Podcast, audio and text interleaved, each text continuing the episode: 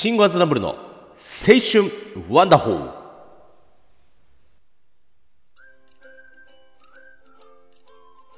毎度どうも、はい、えー、シンゴアズナブルの青春ワンダホーですけどもね、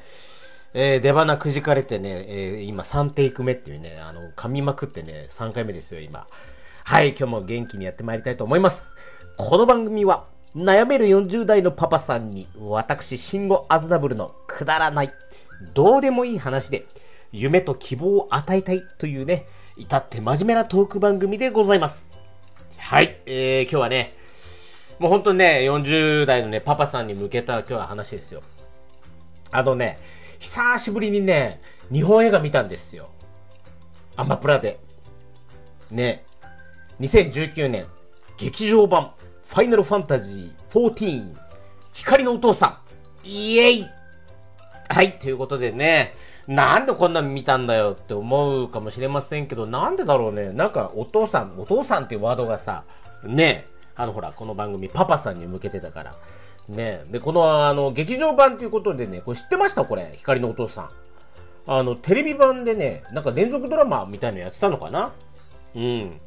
まあ数年前からさ、あのほらテレビとかね全然見なくなっちゃったんですよ私。うんだからね、あのやっぱ分かんなかったよね全然ね。うんでそっちの方はね、お父さん役が、えー、大杉蓮さんね、今亡くなっちゃったけど、うん、大杉蓮さん大好きでね、あー見たかったなーなんて思って。で劇場版の方はね、お父さん役に吉田鋼太郎さん、あのなんかお金役とかよくやる人かな、なんなんつったらいいんだろう、なんかうんなんかねうん、うんうん、ねそういう人。うん、で、えー、息子役にね、えー、坂口健太郎さんね、なんとダブル太郎っていうね、うん、あ健太郎か健太郎と幸太郎ね、うん、ダブル太郎。はいでね、えー、内容はと言いますとね、ちょっと待ってね、内容はねあれですよ、えー、っと仕事一筋だった父が突然会社を辞めた、母と妹も一日中ぼーっとテレビを見ている父を遠巻きに眺めている。父の本音を知りたい、そんな願いに突き動かされた秋夫はある計画をひらめく。子供の頃一緒に遊んだ思い出のあるゲーム、ファイナルファンタジーのオンラインの世界に父を誘い、自分は正体を隠して共に冒険に出るのだ。秋夫は顔も本名も知らないゲーム仲間たちの協力のもと計画を進めていく。だがこの時秋夫は思いもしなかった、父に誰も告げていない秘密があるとは、というね。まあまあまあこれね、あのー、アマプラのね、えー、あれですよ、えー、宣伝文。うんはいまあなんだろうな、まあ映画としてはね、うーん賛否両論あると思いますが、俺は好き。うん俺はね好きな映画でしたよ。面白い。あのね、あのシンゴアズナブルの映画の定義のね一つとしてね、いい映画と面白い映画は別っていうね、うん、そういうあの新語録っていうのがありましてね、うん、この映画はねいい映画ですよ、うん、面白いかどうかはまたねそれぞれの好みがあるけど、俺はいい映画だと思う。うんまあ良くも悪くもね日本映画っぽいなーって感じなんだけど、うんやっぱ何がいいかっていうとね、やっぱ大好きなゲームとね、あとあのー、大好きな映画がねドッキングしちゃったっていうねドッキングってね、はいまああのー、そこがやっぱいいよねまずね。うんであのね、ちなみにねオンラインゲームとかね、まああのほらファイナルファンタジーじゅうよんってほらオンラインゲームなんですよ。でオンラインゲームとかね、あのー、シンゴアズナブルねビビリだからさあんまやらないやらないのよ。うん、なんかほらなんかさゲーム内のさなんか上手な人同士のさなんかルールとかなんか あ, あるじゃないですか。ないの？あるでしょ。だからさ、これ エフエフじゅうよん とかさ、ドラクエじゅう、うん、もね、あの、まあ、やってない、うん。だけど、この映画見てね、まあ、やりたく な, なりましたよね。なんかね、あやってみてえな、と思ってね、うん。まあまあ、あとね、このゲーム映画のね、ストーリーもいいしね。うん。何よりもね、このお父さん役のね、吉田鋼太郎さん。素晴らしい役者さんだよね。本当にいい役者さん。うんまああのー、ほらテレビ見ないし日本映画もねめったに見ないからさ、あの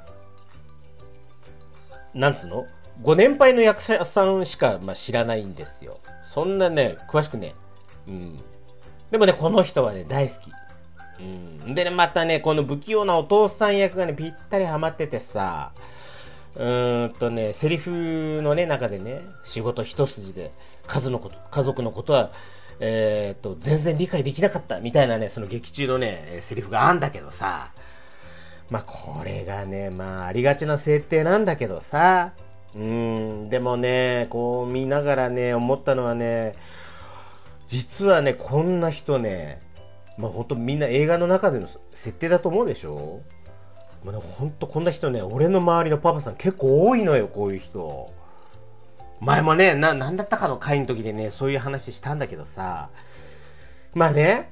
仕事だけ真面目にやってればいいと思ってたみたいなさ、それ本気で思ってんのよ。うん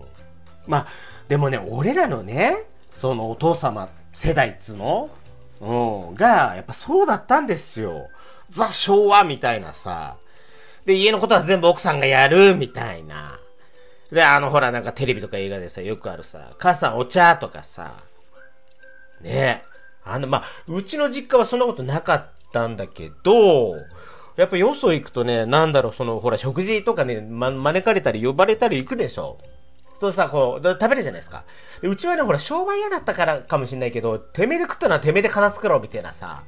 感じだったから、自分こうあのね食べてあの片付けようとしたらね、あなんかあの座っててくださいみたいな。でそこのうちのお父さんなんかドテーとしてるわけよ。えーみたいなさ、まあ俺ちょっとそういうの気持ち悪いからさ手伝っちゃうんだけどさ、うん、まあそのお母さんお茶とかさ、まあまあ今のねこのあのシングアズナブルのねうちじゃね考えらんないよね、うん、俺こうほらお茶飲みたくなったらさ自分で入れちゃうから。なんならあれですよ、あのー、妻ちゃんにねお茶飲むけど、えー、飲むとか聞いちゃってねそんな感じ。うんまあなんだろうな、まあそういう昭和のね感じがさ許された時代だったんだろうけどさ、まあでも今は違うよね。うんまあその家その家のあれがあると思うんだけど、うんなんかねうん女性のほら捉え方も違うしさ、まあ今主婦ってあんまないよね、共働きだったりするしさ、あのー、何よりほら周りがねあんまりそういう感じじゃなくなってきてるよね。もうその日本っていう国なのかな。うんね、だからっつってね、そのね、その俺の周りのよんじゅう代のパパさんたちにさ、今から生き方か、ね、考え方、えー、なんて変えられないからさ、どうしようみたいな感じなわけですよ。で、それで酒飲んでさ、泣いたりすんのよ。もうバカみたいなね。うん、まあなんか切なくてさ。うん、で、本当はね、やっぱ家族のためにね、まあ頑張ってるんだけどさ、夏の、今の時代のさ、パパさんに求められてるあり方みたいのがなんか変わってきてるんだろうね。うーんだからさ、なんつうの、家に居場所がない、えー、とかってね、まあ言うんであれば作るしかねえよねえ。だからさ、うんとね、まずさどうしたらいいかっていうと、これ聞いてるね、もしね同じ境遇の人いたらね、まずねツイッター、うんやってなかったらねアカウント作ってください。まあ偽名でも何でもいいですよ。うんでね、あとね、アンカーっていうね、アプリ入れてください。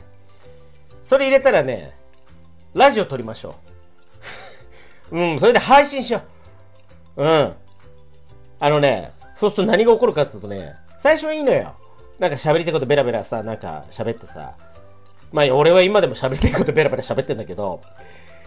でもね、こうね、喋るネタをさ、日々こうね、やっぱ探すわけですよ。あ、今日これ喋ろうかなとか、あ、なんか今日は何喋ろうかなとかさ。で、探してるとさ、やっぱね、いろんなことに気づけるようになるのよ。あ、こんなところに目向けたことなかったなとかさ。そうするとね、なんだろう。こう家族のことでもね、何でもそうなんだけど、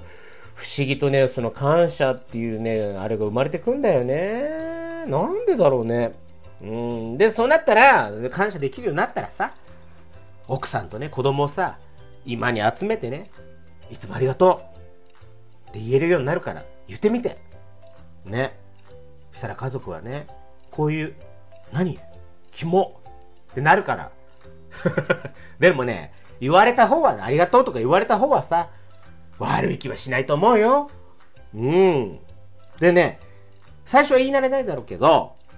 ほぼほぼ毎日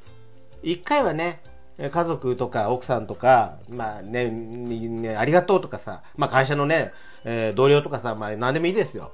ありがとうを言う機会増やしてごらん。結構ね気持ちよくなるから、うん、でね、まあ、言われた方がまず幸せですよ。うん、今までね言われたことなかったんであればなおさらさ、うん、でそうやってねこうありがとうって言う方も言われる方もねあの幸せになれるっていうね魔法の言葉ですよね。なんかそんな当たり前のこともねなんか忘れちゃってきてんのかなみたいな、そんなにねあのありがとうってがん忘れるほどね仕事頑張らなくていいから、うんまずねあの本当ラジオ撮ってさ配信しなさい。まあそんな感じ。それがシング・アズナブル流でした。はい、よんじゅう代のパパさんそんな感じでね自分を責めないで、うん、責め責めちゃダメだけどありがとうは言おう。うん、自分のために家族のために周りの人のためにそしてこの日本っていう国のためにねありがとうという言葉をねみんなでいっぱい使いましょうよ。はい、今日はそんな感じでした。今日も聞いていただきありがとうございました。また次回よろしくお願いします。それではまたバイバイ。